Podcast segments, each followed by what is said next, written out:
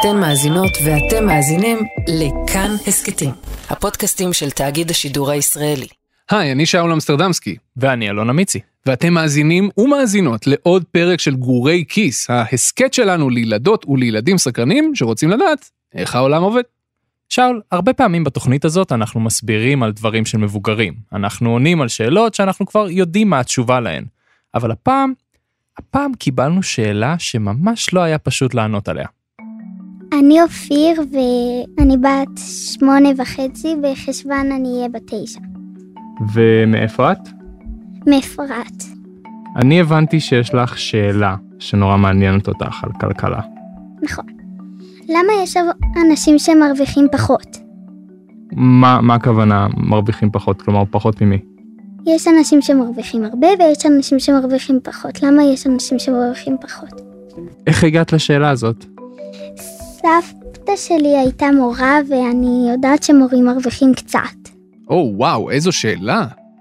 כן, השאלה של אופיר היא מסוג השאלות שאתה פשוט מתפתה לענות להן כי ככה. כי ככה העולם. אבל כולנו יודעים אמיצי שככה זו לא תשובה.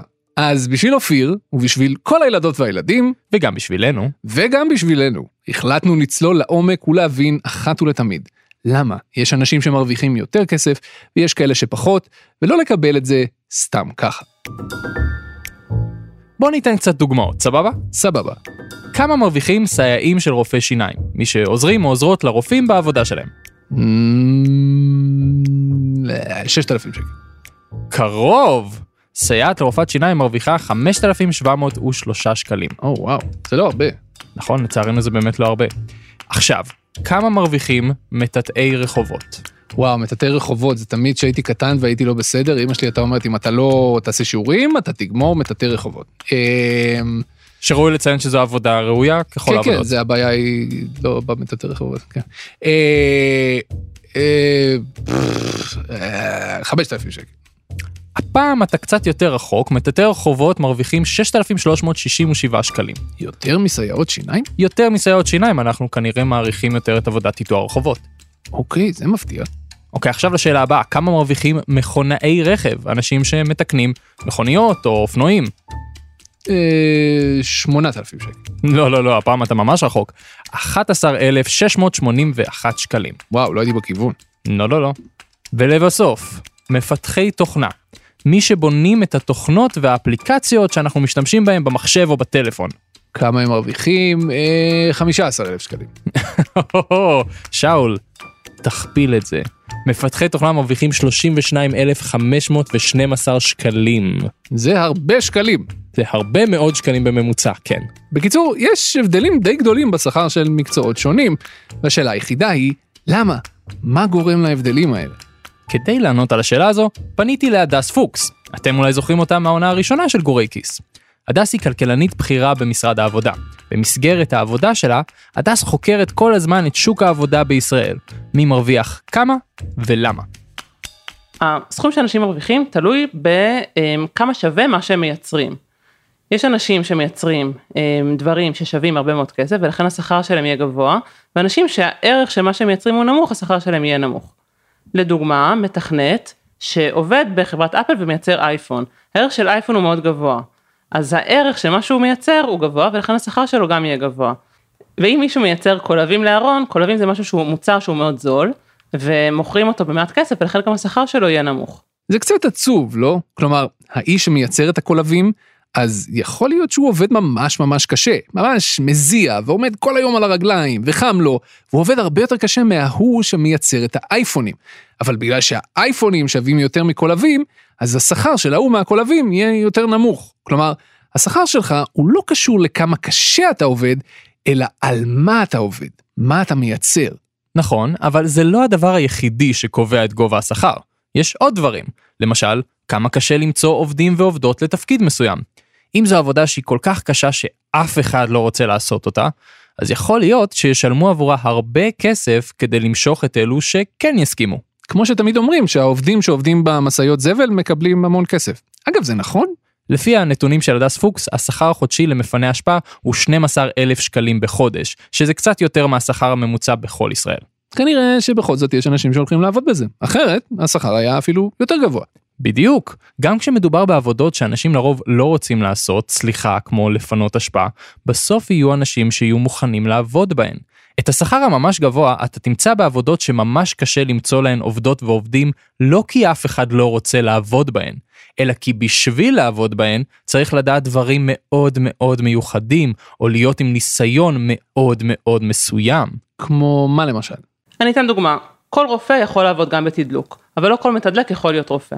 רופא זה בן אדם שלמד המון שנים, עשה המון סבבים בבית חולים, התמחה בנגיד ניתוח אה, לב, זה קישור שהוא מאוד מאוד ספציפי, זה גם משהו שקשור לחיי אדם, זה משהו שאנחנו כבני אדם שמים לו ערך מאוד גבוה, ולכן השכר שלו יהיה גבוה. גם הערך גבוה וגם יש מעט אנשים שיכולים לעשות את זה.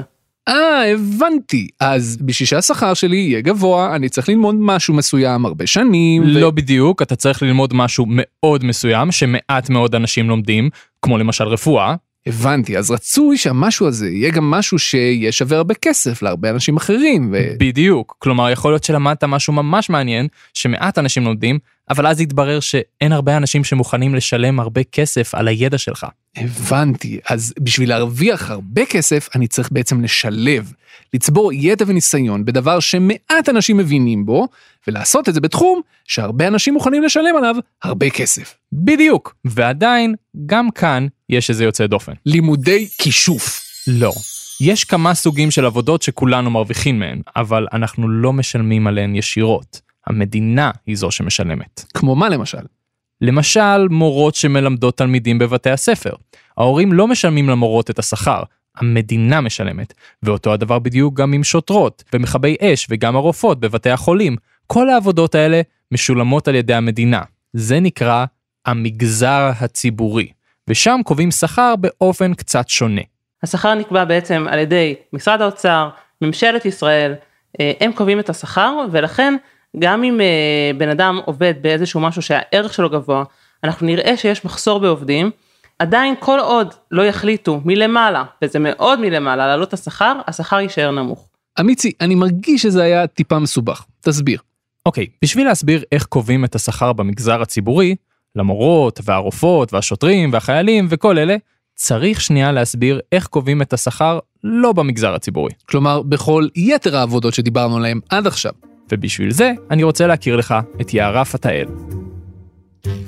יערה פתאל עובדת בחברת הייטק פרטית בשם Flow Security, והיא מנהלת במחלקת משאבי אנוש. מה זה אומר משאבי אנוש? אני אתן לה להסביר. זה מי שדואג בעצם לאנשים מהרגע שאנחנו רוצים שהם יגיעו לחברה, כולל הזמן שלהם בתוך החברה. מחלקה שדואגת לאנשים. גם ימי כיף, גם אם מישהו צריך עזרה באיזה משהו אישי שקשור לעבודה, נגיד תחבורה, והכי חשוב לענייננו, הם מגייסים עובדים חדשים לחברה. מגיע אליי עכשיו המנהל הגדול, הבוס הגדול של החברה, ואומר לי שחסר לו מישהו לבנות חלק מסוים במוצר. והוא גם אומר לי שבקופת החיסכון של החברה כרגע יש 20 אלף שקלים. וזהו. עכשיו המטרה שלי והתפקיד שלי כמנהלת משאבי אנוש זה ללכת ולמצוא את הבן אדם הנכון שיבנה את החלק הזה במוצר עם 20 אלף שקלים. לא יותר בטוח, אם אפשר פחות, תמיד עדיף. כי אז יישאר לנו אולי עוד כסף לעשות דברים אחרים. או לגייס בן אדם אחר. וכבר מהרגע הראשון, כשחברה מחליטה לגייס עובדת חדשה או עובד חדש, היא יודעת מה השכר הכי גבוה שהיא יכולה לשלם להם כל חודש. נגיד היא אומרת שהיא עשתה את החישובים שלה, והכי הרבה שהיא יכולה להציע זה 20 אלף שקלים בחודש. אבל זה הכי הרבה. אם היא תשלם יותר, אז החברה כבר לא תרוויח כסף על המוצר שהיא מוכרת, היא תפסיד, ושום חברה לא רוצה להפסיד. אנחנו עושים מחקר. מחקר זה בעצם ללכת לחברות נוספות ולשאול אותם כמה אתם משלמים לאותו בן אדם, או לשאול חברים או אנשים אחרים שאנחנו מכירים שעושים את אותו תפקיד, כמה הם מקבלים. בעצם אם אני אדע כמה בן אדם אחד מקבל ושתיים מקבל ושלוש שעושים את אותו תפקיד, בעצם יהיה לי איזשהו הרבה הרבה מספרים ולהבין מה נהוג היום לשלם לאותו תפקיד. אז יש לנו כאן כמה גורמים שקובעים כמה כסף החברה בכלל תציע לעובד חדש. כמה משלמים בדרך כלל למישהו שעושה את התפקיד הזה בחברות אחרות, כמה משלמים לעובדים אחרים באותה חברה, וכמה כסף בכלל יש לחברה לשלם מלכתחילה. אבל זה שהחברה מוכנה לשלם שכר מסוים, זה עוד לא אומר שהעובדת החדשה או העובד החדש חייבים להסכים לשכר הזה. אולי הם רוצים יותר, הם לא חייבים להסכים אוטומטית, זה השלב שבו מתחיל משא ומתן.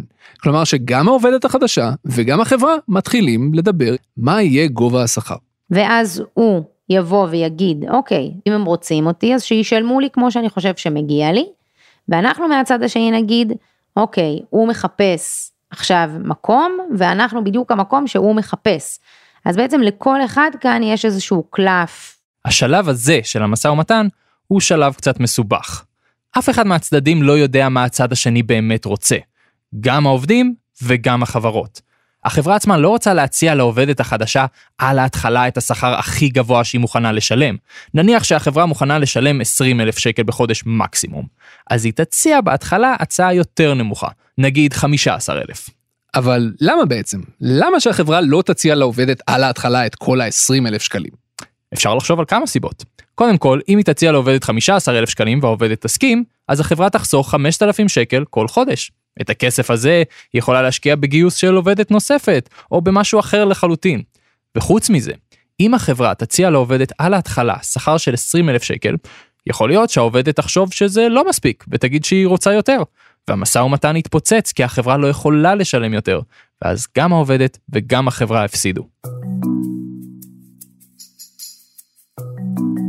אז ככה בערך קובעים שכר לעובדות ועובדים. אבל זוכר שהתחלנו לדבר קודם על המגזר הציבורי, כלומר על עבודות שבהן המדינה משלמת את הכסף, לא מישהו פרטי? עבודות כמו מורות ורופאות ושוטרים וכאלה? נכון, אז איך שם קובעים את השכר? אז כמו שהדס פוקס הסבירה קודם, שם זה קצת יותר מסובך. נניח שאתה, שאול, רוצה להיות מורה. אוקיי, אז זה לא שאתה בא לבית ספר מסוים ופוגש את המנהלת, ועושה איתה משא ומתן על השכר שלך, כמו שעושים בחברה של יערה. אוקיי, אז איך זה כן עובד? במקום זה, במגזר הציבורי בדרך כלל יש ועדי עובדים מאוד גדולים. כלומר, גופים שמייצגים ביחד את כל העובדות והעובדים בארגון מסוים. למשל, הסתדרות המורים, או ועד העובדים של חברת החשמל, כאלה. אז אם אני רוצה להיות מורה בבית ספר, ועד העובדים של המורים והמורות הולך ועושה משא ומתן עם המנהלת של בית הספר בשביל לקבוע את השכר שלי? לא. במקום לעבור אחד-אחד, ועדי העובדים הגדולים עושים כל כמה שנים משא ומתן עם המדינה, שהיא זו שמשלמת את השכר. עושים את זה בדרך כלל מול כמה בעלי תפקידים מרכזיים במשרד האוצר, שהוא המשרד הממשלתי שקובע את המשכורות וגם משלם אותן. הבנתי. כשוועד עובדים מגיע להסכמה על השכר, הוא עושה את זה עבור כל העובדים והעובדות ביחד. זה נקרא הסכם שכר קיבוצי, כי כולם מקובצים בו יחדיו. רגע, אז אם אתה ואני נחליט שאנחנו לא רוצים יותר להיות עיתונאים, אלא מורים, אז זה אומר שהשכר שלנו יהיה אותו הדבר? תשמע, אם שנינו בדיוק אותו הדבר, אותו הגיל, אותה השכלה, וממש עכשיו התחלנו שנינו להיות מורים, אז כן, השכר שלנו יהיה אותו הדבר. אבל אם יש בינינו הבדלים, למשל, אני עשיתי תואר שני ואתה רק תואר ראשון, אז השכר שלנו יהיה שונה. תגיד אמיצי, גם במגזר הפרטי, כמו למשל החברה של יערה, איפה שהמעסיקים משלמים את המשכורות, גם שם יש ועדי עובדים? כן, האמת שכן, למרות ששם זה פחות נפוץ. בהייטק למשל, כמו החברה של יערה, זה הכי פחות נפוץ. שם בדרך כלל עובדות ועובדים מגיעים ועושים משא ומתן על השכר שלהם בנפרד. בהייטק אגב, משלמים את השכר הממוצע מהגבוהים ביותר בישראל, יותר מפי שניים מהשכר הממוצע הכללי בארץ. וזה גורם לי לחשוב על משהו חשוב. זה נכון שבמקצועות שונים יש שכר שונה, ובחלק מהמקצועות משלמים יותר ובחלק פחות. אבל זה עדיין לא אומר שיש מקצוע שהוא יותר טוב ממקצוע אחר. אנחנו צריכים עובדות טובות ועובדים טובים בהרבה מקצועות. אנחנו צריכים אחיות ורופאות טובות בבתי החולים, אנחנו צריכים מורות מעולות בבתי הספר, ואנחנו צריכים גם מתכנתות טובות בהייטק שיצרו לנו תוכנות ואפליקציות חדשות. אין משהו יותר או פחות חשוב. הבחירה במקצוע מסוים לא צריכה להיות רק על בסיס כמה ישלמו. יש דברים נוספים שמקבלים ממקום העבודה. לכל אחד ואחת יש גם דברים שהם יותר מוכשרים בהם או נמשכים אליהם באופן יותר טבעי, וחשוב תמיד לזכור שהשכר בעבודה מסוימת ממש לא בהכרח משקף את הערך האמיתי שלה. הבחירות שאנחנו עושים בחיים הן לא רק בחירות לפי כסף ולפי מה שיביא לנו את השכר הכי גבוה. אם אני אתן דוגמא את עצמי, אני יש לי תואר ראשון במדעי המחשב וכלכלה ואני היום כלכלנית. השכר הפוטנציאלי שלי בתפקידים אחרים היה הרבה יותר גבוה, אבל אני בחרתי ללכת אחרי העניין שלי. אה, מעניין אותי להתעסק בחיים שלנו במדינה, בשוק העבודה, ואני מוכנה לרדת בשכר. אז אחרי שאמרנו את כל זה, אם אתם סקרנים לדעת כמה כל מקצוע מרוויח, חפשו בגוגל את האתר עבודתה. זה האתר שהדס פוקס יצרה. שם תוכלו למצוא את השכר של הרבה מאוד מקצועות. ואם כבר התחלתם לחשוב על מה אתם רוצים לעשות בעתיד, נגיד שהכל, אבל הכל יכול להשתנות. אז קודם כל יש לכם עוד הרבה זמן להחליט ולשנות את דעתכם ולהחליט שוב, ושכל העולם פתוח בפניכם. ואנחנו מקווים שכשיגיע היום שאתם תתחילו לעבוד, תעשו את מה שהכי יעניין אתכם ויעשה לכם ולעולם הכי טוב. אתם האזנתם לגורי כיס, ההסכת מבית חיות כיס על כלכלה לילדים וילדות שרוצים לדעת יותר על העולם. העורך של גורי כיס הוא תומר מיכלזון. תומר בעצם עוזר לנו ליצור את כל הפרקים, הוא חושב איתנו על הנושאים וחושב איך לכתוב אותם, כל מיני דברים כאלה. המפיקה שלנו היא ליהי צדוק. ליהי עוזרת לנו ליצור כל פרק, כלומר, לוודא למשל שיש אולפנים ושהמיצי מגיע בזמן ושכל האורחים מגיעים ולוודא שהאורחים מדברים כמו שצריך ועוד המון המון דברים אחרים. עורכת הסאונד שלנו היא רחל רפאלי. היא לוקחת את מה שהקלטנו יחד עם רעיונות שהקלטנו בנפרד ומחברת הכל יחד עם מוזיקה כדי להוציא את הפרקים הנהדרים האלה. בצוות גואקיס תמצאו גם את צליל אברהם שהיא גם עושה פרקים נהדרים אחרים. תודה רבה אלונה מיצי. תודה רבה שלום אמסטרדמסקי, ותודה לכם ולכן שהאזנתם והאזנתן לגורי כיס.